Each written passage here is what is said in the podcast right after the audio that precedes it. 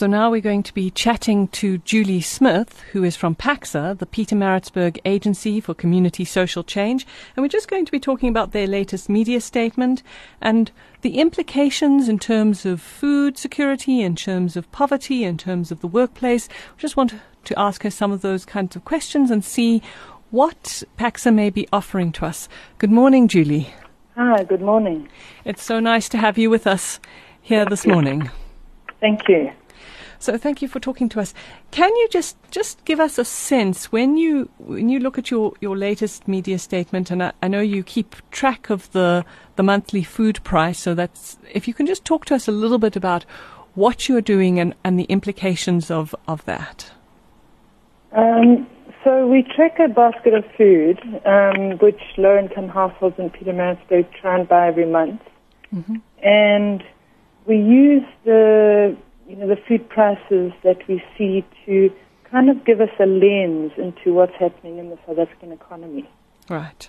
And um, basically, for us, it's about you know how much money is in people's pockets, mm. and you know the the the core, the kind of crudest expense is around buying food every month. Yes. And if households are struggling to buy food, then it suggests that there's something terribly wrong in our economy. So this month's barometer looks at the, the latest uh, statistics. Mm-hmm. You know, the job statistics that were released by Statistics South Africa. Yes. Just to try and um, unpack them a bit in terms of what we're seeing on the ground. Okay. So, so give us a sense of what you've noticed in terms of what the job statistics South Africa, the statistics South Africa is releasing statistics around jobs, and then what you're noticing on the ground. What, what, what do you notice in that? So when we look at the latest job statistics, you know, they, they really are quite terrifying. Um, so what it shows is that in the first quarter of 2017, our unemployment statistics have increased. Okay. And the overall unemploy- unemployment rate has gone up by 1.2% to 27.7%. Mm-hmm. But of course, you know, in South Africa, when you look at statistics, you have to disaggregate them along lines of race and gender and youth. And um, in terms of the racial dynamics that we're seeing, you know, black South Africans are under enormous amounts of stress. And the unemployment rate for black South Africans has gone up by 1.4% to 31.4%. Wow. But, um, you know, that's not really a realistic picture. Um, if we really want to get a sense of the statistics, we have to look at the expanded unemployment rate, which includes discouraged work seekers. And here the figure for black South African households is 40.9%.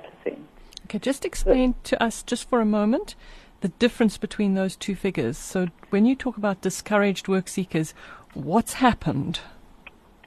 Um, so it's it's the the expanded unemployment rate is includes all of those people who are almost invisible in the economy because if you if you are no longer looking for a job and you're no longer looking for a job typically because own, you've decided that there are no longer any jobs available.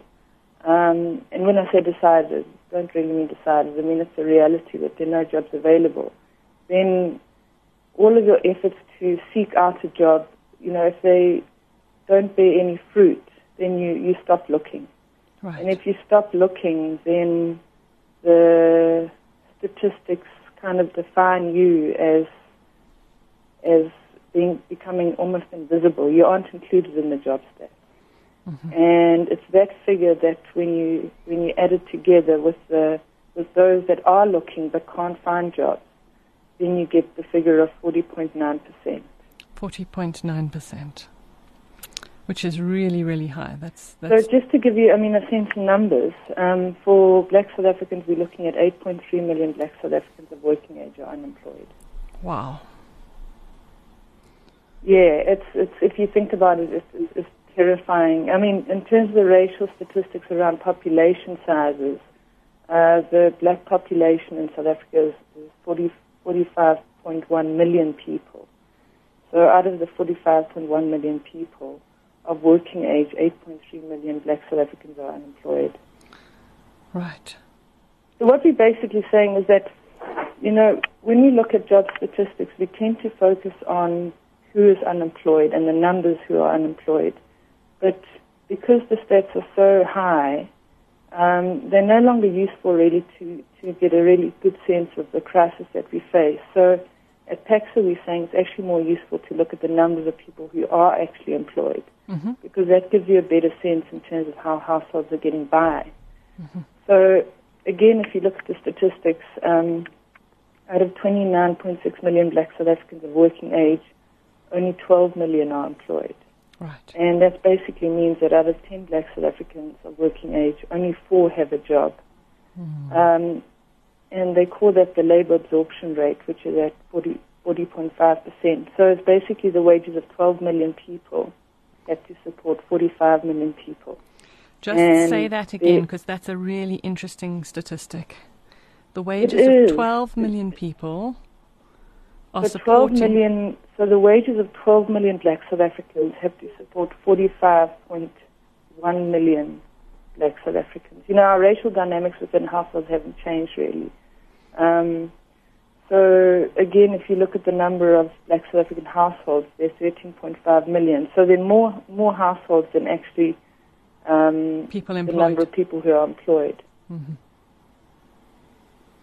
Okay. So we're really looking at we're looking at this this huge um, burden that is on the 12 million who are working, in that Yes. they are supporting a- a whole other group of people um, who aren't working. Yes. So, and of course, uh, you know, they also, you know, we have kids and we also have people who are pensioners. So, um, basically, we're looking at one person who is employed having to support an average of 3.8 people. And um, obviously, this wage has to spread further because, you know, we we are we human beings. We we care for one another. We look after one another. So, one household might have to support other people that aren't included. And of course, for very low income households, you know, 3.8 people is a very small number. So you probably your household sizes are, are much bigger. Mhm. And you know, then the next question to ask is, okay, so we have a situation where the wages of 12 million people have to support around 3.8 persons on the wage. Then what is the wage? And again, in terms of the racial dynamics of South Africa, black South African workers are paid, you know, the least of all the all the races, and that wage is actually a poverty wage. The median wage for black South Africans is 2,900 rand a month. So when you disperse that through a household, um, you know, you can say 3.8 persons, but you know, we're dealing with people, not bits of them. So if you if you take that 2,900 rand a month and you divide it by four, then you're looking at 725 rand per capita uh, per month, and that's less than the upper bound poverty line of 1,077 rand a month. So even a worker who's working, or a black South African who's working, um, the the wage that's coming in is a poverty wage. Okay. Now, just explain for us a little bit about what do we talk about when we talk about a poverty wage? What what are the implications of that? So, you know, the, the, the biggest implication is that households can't get through the month on the wages that are coming in. Mhm. And we live in a cash-based economy uh, where we have to spend money to secure, you know, most of the goods and services. Our public services, even though they are available, you know, many times they still require money to, to access them. Mhm. And if they aren't functioning properly, then you have to try and seek your services from a, a private provider. Um, so basically, you, you know, households can't live at a level of dignity. But more importantly, in our current context where, you know, we face enormous amounts of shocks, it means that households can't, can no longer absorb these shocks and at the same time they can't save anything and they also can't really demand any goods and services in the local economy and this is this is linked very closely to why our job statistics are so poor and why our our growth is so poor because people just simply don't have enough money to be able to spend at the local level. Right. So we're seeing a knock-on effect of of communities becoming essentially poorer and poorer. Mm, mm. So all financial resilience has basically been wiped out, and so we have a we pulled up some statistics over the last three years around our expanded unemployment rates, and, and you know looking more closely at the labour market. And in those figures, it shows that you know the racial structure of our labour market hasn't changed mm-hmm. very much over the last well, our, our figures that we've got over the last three years, but you know it goes back over the last several years. And what we're finding actually is that expanded unemployment for black South Africans has increased over the period. And there's really been very little shift around transformation in our labor market. Mm. And and what are some of Pax's thoughts about why that is why that is happening? Well, the biggest thing is that we haven't really transformed our labor market. Mm-hmm. Um, the racial dynamics are still in play, and we also haven't transformed our wage levels. So wages, for example, are still given almost kind of on the historical basis that they were always given. You know, they were always given for a worker. They didn't consider that that wage must support a family. So we almost have to go back to the original ideal around why workers work. And, you know, for most of us, um, we aren't lucky enough to work in jobs which we love.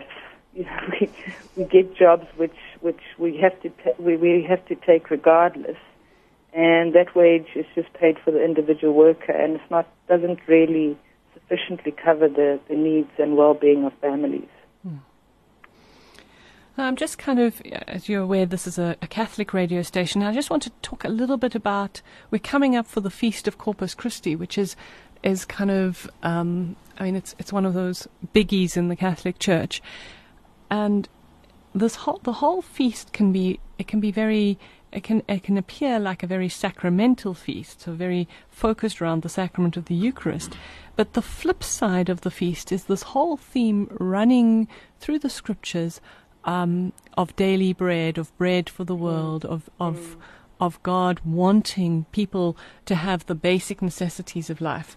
And I'm just, as you're talking about all of this, I, I, was thinking, coming into the show today, I was thinking about the link between a kind of a spirituality of um, of human dignity and of meeting people's basic needs and the crisis that we're currently facing. Uh, and I just, I just wondered if you had any thoughts that you might like to add to that. Yeah, unfortunately, I mean, I, am not very familiar around kind of Catholicism. Um, okay. but I do know that, you know, food really has always been, you know, the basis of all very important decisions that were made throughout um, history. Mm-hmm. Um, and that food was core to our humanity, but it was also core to, you know, our ability to be human and to interact with one another.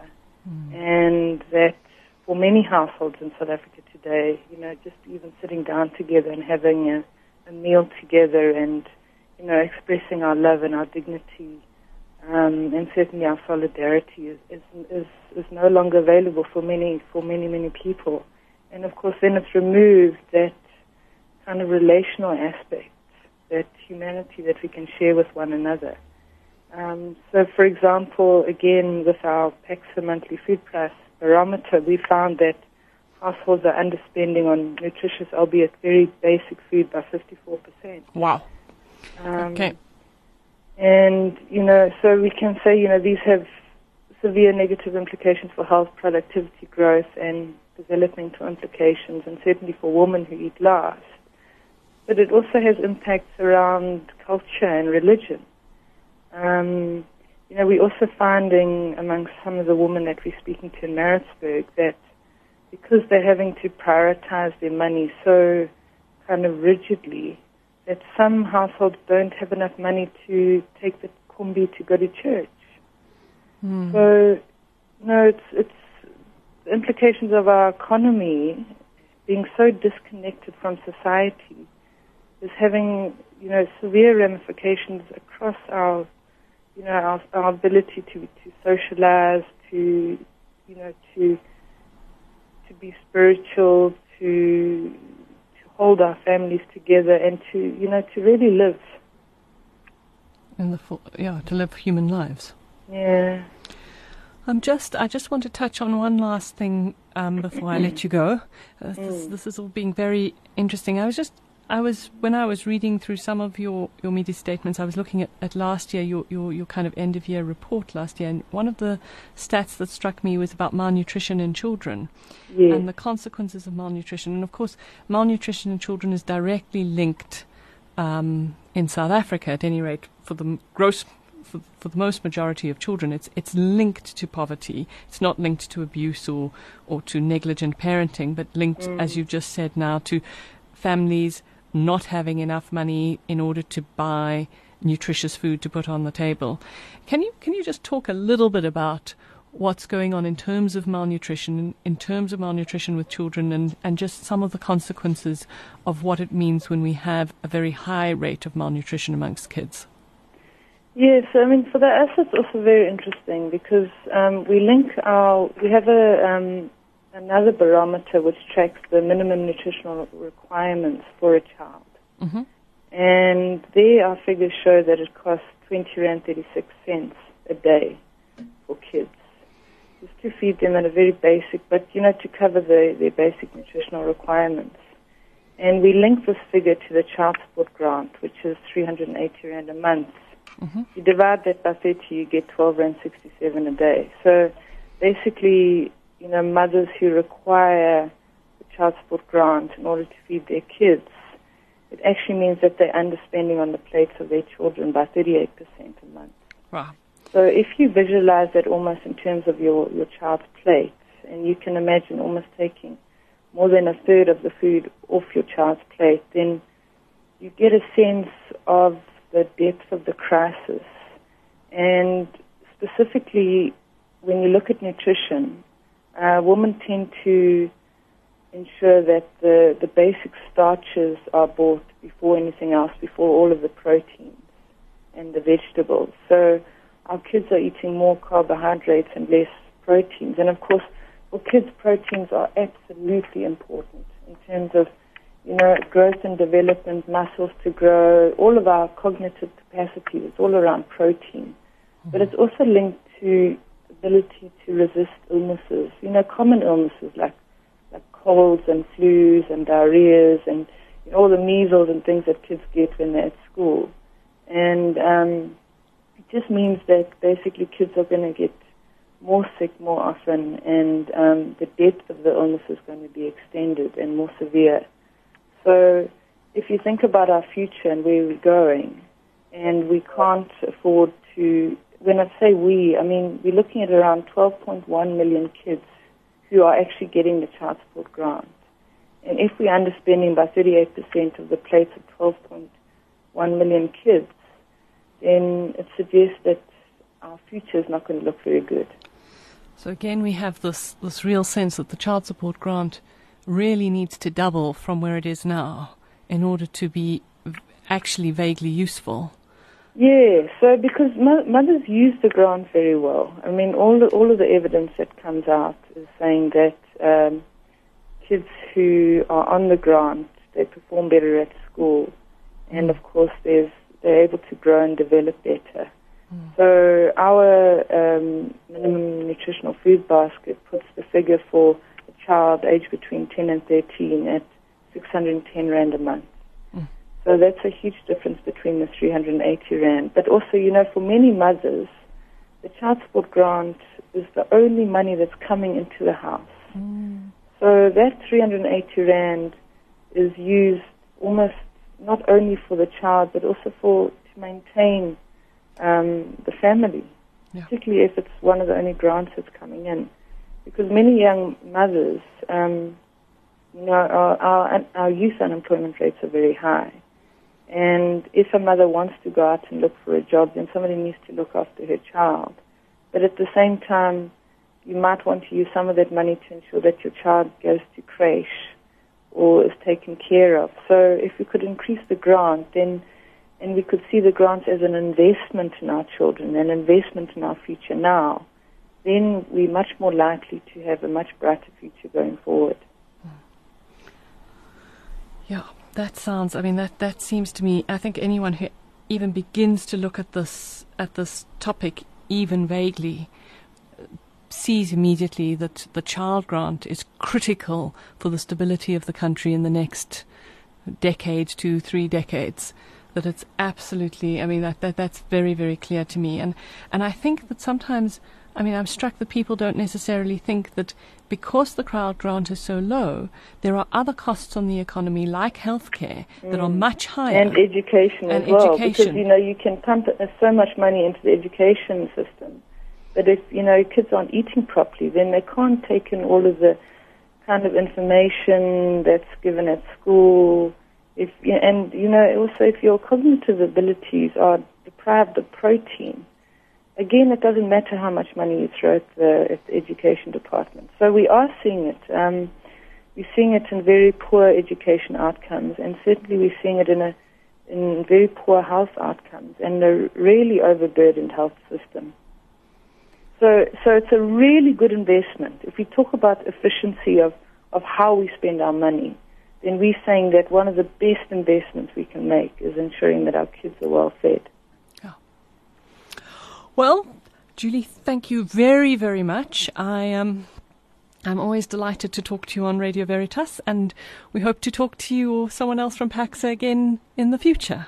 Thank you very much, Frances. Thank you so much. Okay. God bless. Thank you. Bye bye. Bye bye.